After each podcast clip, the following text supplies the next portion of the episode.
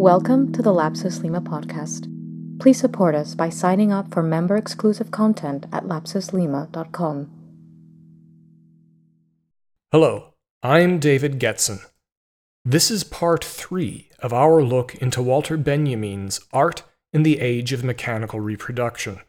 If you are just joining us, the prior two episodes contain important background, but if you want to jump right in, this is the chapter where we will begin to tie Benjamin's arguments more closely to the field of architecture through an understanding of historical transformation. Also, the momentum of listeners supporting us through patreon.com continues to grow. That's P-A-T-R-E-O-N dot com slash lapsus lima you can also visit our website and click on the orange icon to check it out.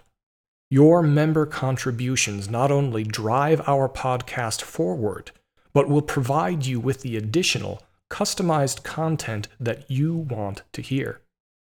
Thank you to listeners Carl and Ronron for signing up this week and helping us shape the future of this podcast. In last episode's discussion, we mentioned how Walter Benjamin had noted that mechanical reproduction was corrosive to traditional values in art. He wanted to use this solvent to eat away at growths of tradition that he felt were quickly metastasizing. We also commented that there has recently been talk of specialists wanting to 3D print ancient Near Eastern artifacts. In the week between our publication of that episode and the writing of this one, exactly such an instance of printing hit the press.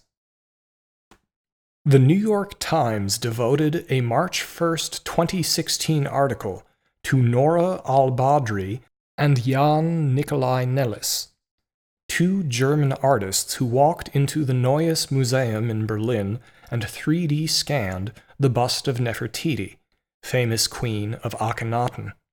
They have since made a promotional film about discovering a printed plastic bust in the desert sands of Egypt, which would be disturbingly self aggrandizing were it not so patently ridiculous. To complete their Robin Hood shoulders the white man's burden gesture, the artists also presented a fully painted copy to the American University in Cairo.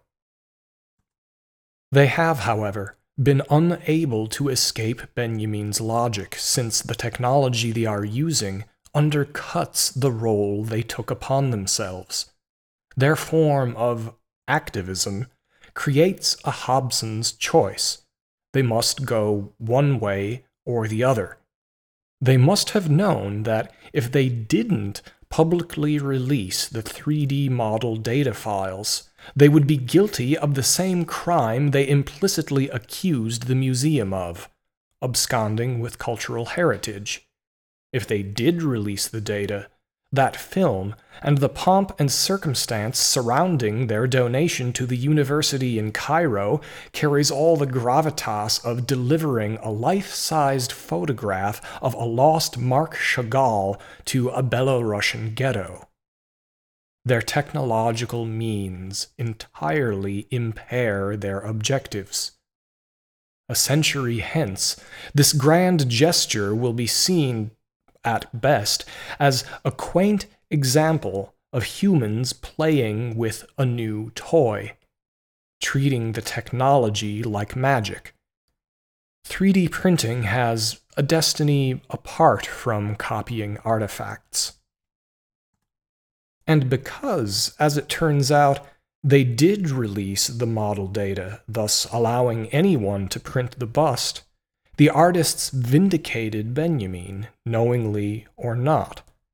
Their democratic gesture will translate into the fact that visiting the original will be a little bit less special and unique. All the same, these copies will never carry the aura of the ancient work. While some people will benefit from seeing a model they would otherwise never have had access to, there is no substitute for the real thing. A further distinction must also be made here. These reproductions are post industrial copies of a pre industrial artifact. If Ms. Albadri and Mr. Nelles want to produce something more meaningful than taking a photograph of a painting, they should use a 3D printer to create something life changing that people have never seen before and distribute that on the internet. Up until that happens, the 3D printable handguns that can be downloaded are far more newsworthy than this. Be that as it may, as we face such new and disruptive potential of accessible production in the 3D and thus potentially the architectural medium, Benjamin was facing it in film. This is also one of the reasons why his critique is becoming ever more vital to architecture.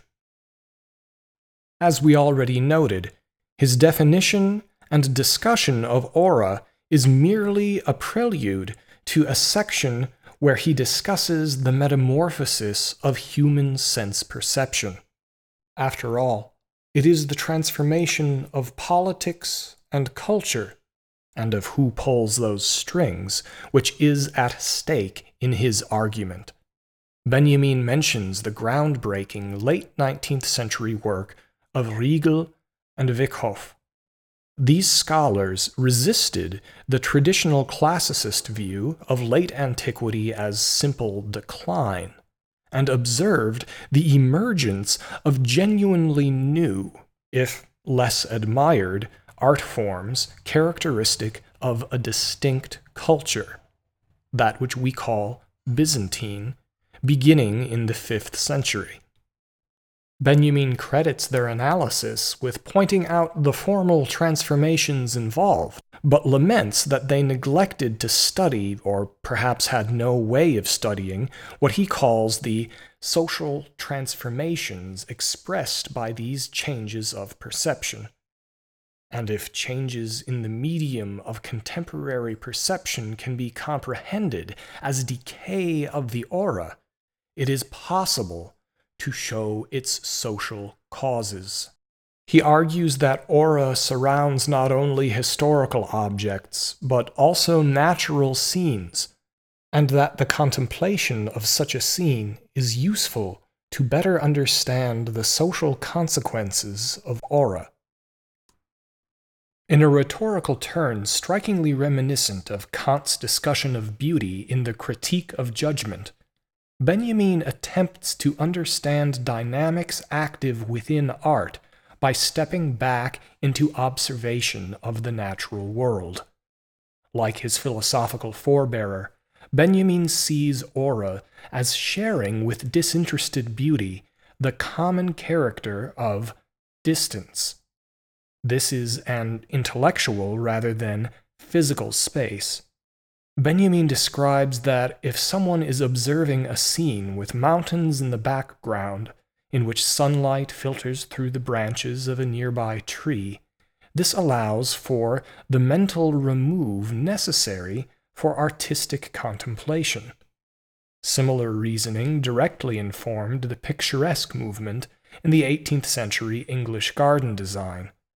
We would even go so far as to argue that Kant's perspective would later be aptly described by John Cage's well noted saying that you can put a frame around anything and make it art. It is by isolating and conceptually distancing the object that it acquires an artistic feeling.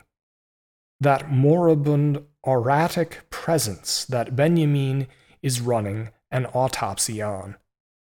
If these analyses of art turned out to be correct, they would situate Cage not as the piano smashing revolutionary he is commonly supposed to be, but as a celebratory decadent reactionary, living and operating fully within a dying Western tradition.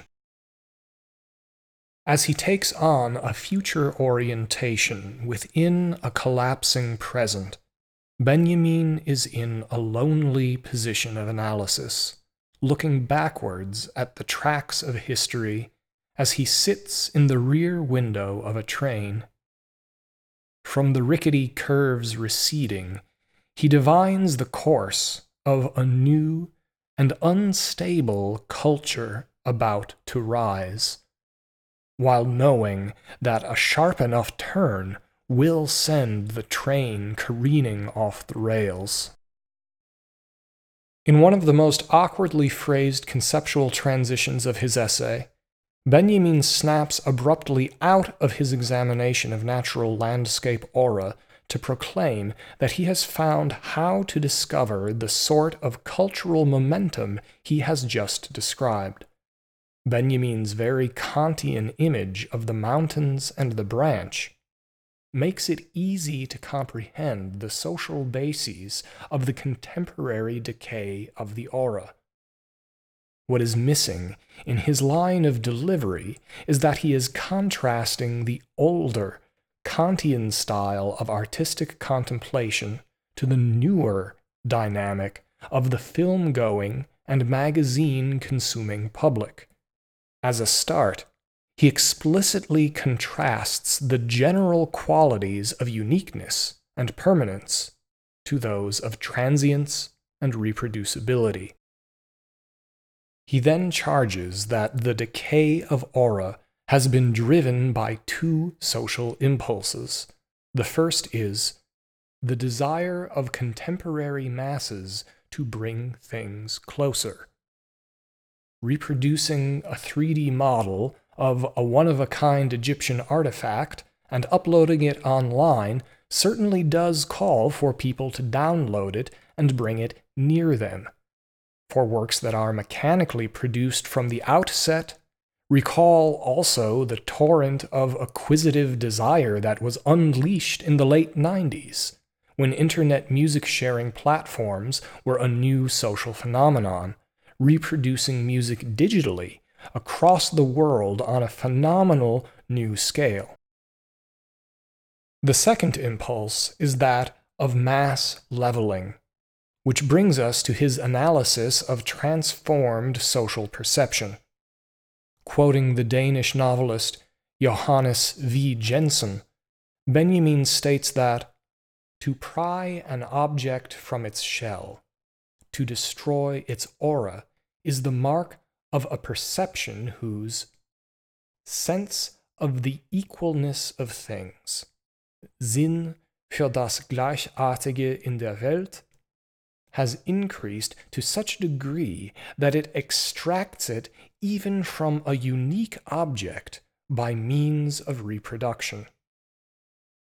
Thus, the uploaded wireframe model, printed and presented to Cairo as if it were the same thing. A sense of greater equity is perhaps apt because others can make an identical gesture with ease. Pretending, however, to turn the printing gesture into a singular and symbolic event is easily revealed as hollow. It makes one wonder what sound would result from gently tapping with a hammer on the printed bust?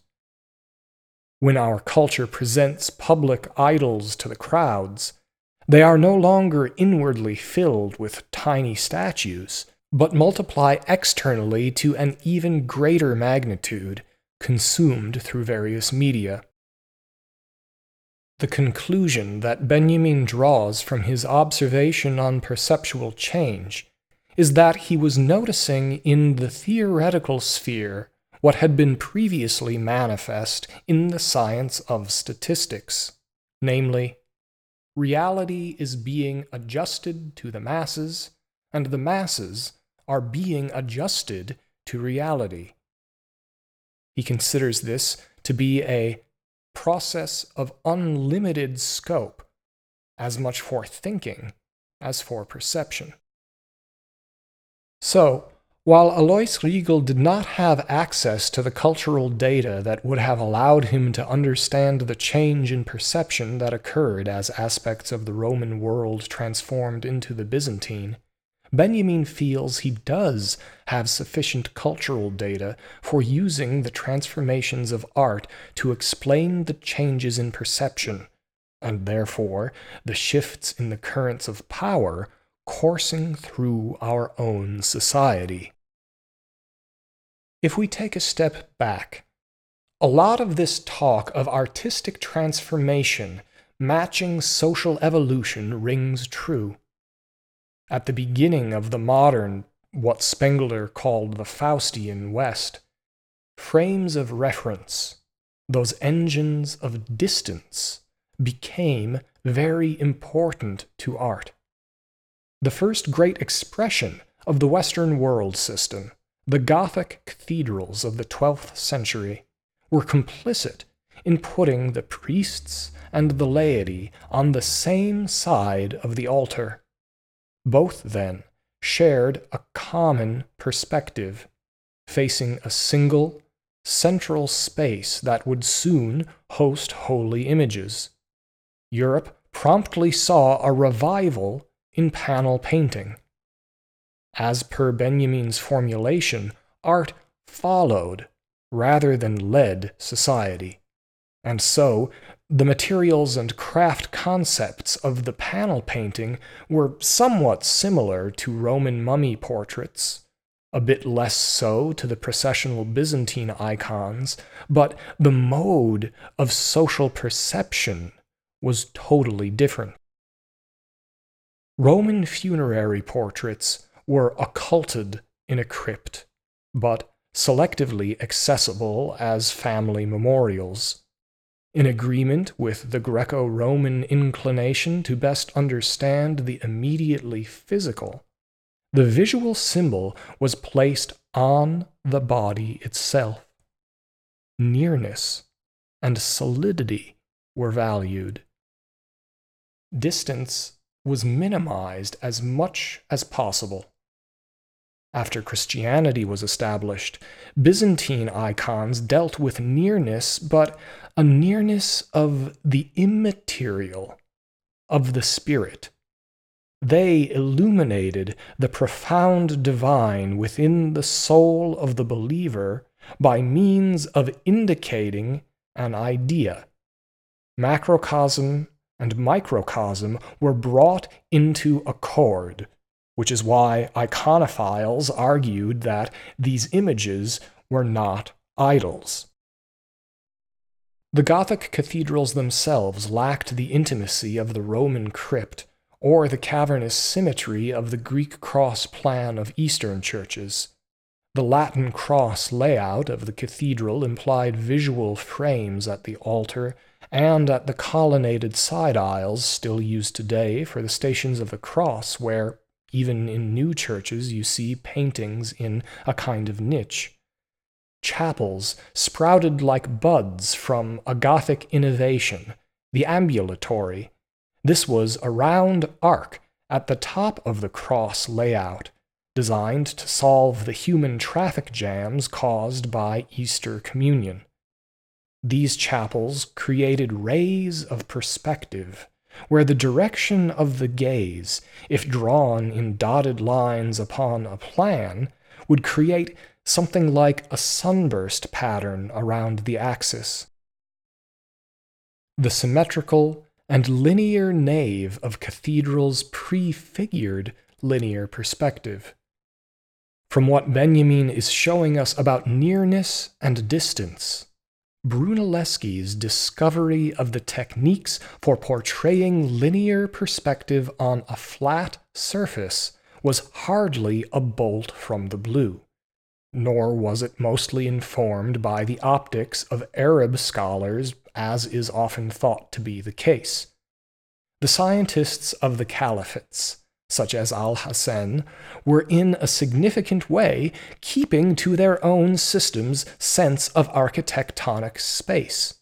Islamic culture shared the same world picture as the Byzantine, that of the cavern, illuminated by the deep deep light of the divine. The study of optics was, even morphologically, in this mold of understanding how the cavern shaped eye creates a microcosmic image of the macrocosmic world, just as God had created an image of himself in man within the dome of the firmament. By contrast, the European Faustian world system dealt with space as infinite linear extension, which we explored with some detail in episodes 20 and 21 on Kandinsky. The axis of cathedrals reflects this spatialization. It is not by accident that Brunelleschi's demonstration of linear perspective in painting was staged inside the doors of the then unfinished and especially humongous Florentine cathedral he had helped engineer, facing the old baptistry across the way. He could have chosen any rectilinear plaza for the external view. Why the cathedral? Imagine turning around and facing away from the painting, looking down the nave and you will see his method's inspiration. In a sufficiently large cathedral, the astute eye, when standing at the door facing the altar, which opens on the center axis, will notice that parallel lines converge. The painter Giotto had, some time earlier, developed a primitive and inexact sense of this for Brunelleschi, Arab scholarship provided the crucial and final key to the solution by suggesting the supremely unintuitive fact that the lines converged to a single point, placed at the viewer's subjective eye level the potentially infinite extension, beginning with the first Gothic cathedrals that reoriented priest and parishioners to face a holy abyss of divine images together, had, by the 1400s, grown distant enough to reveal some underlying principles. Brunelleschi was not so much inventing something as giving form to the precise rules to a means of understanding space that had been percolating down to him for almost 300 years.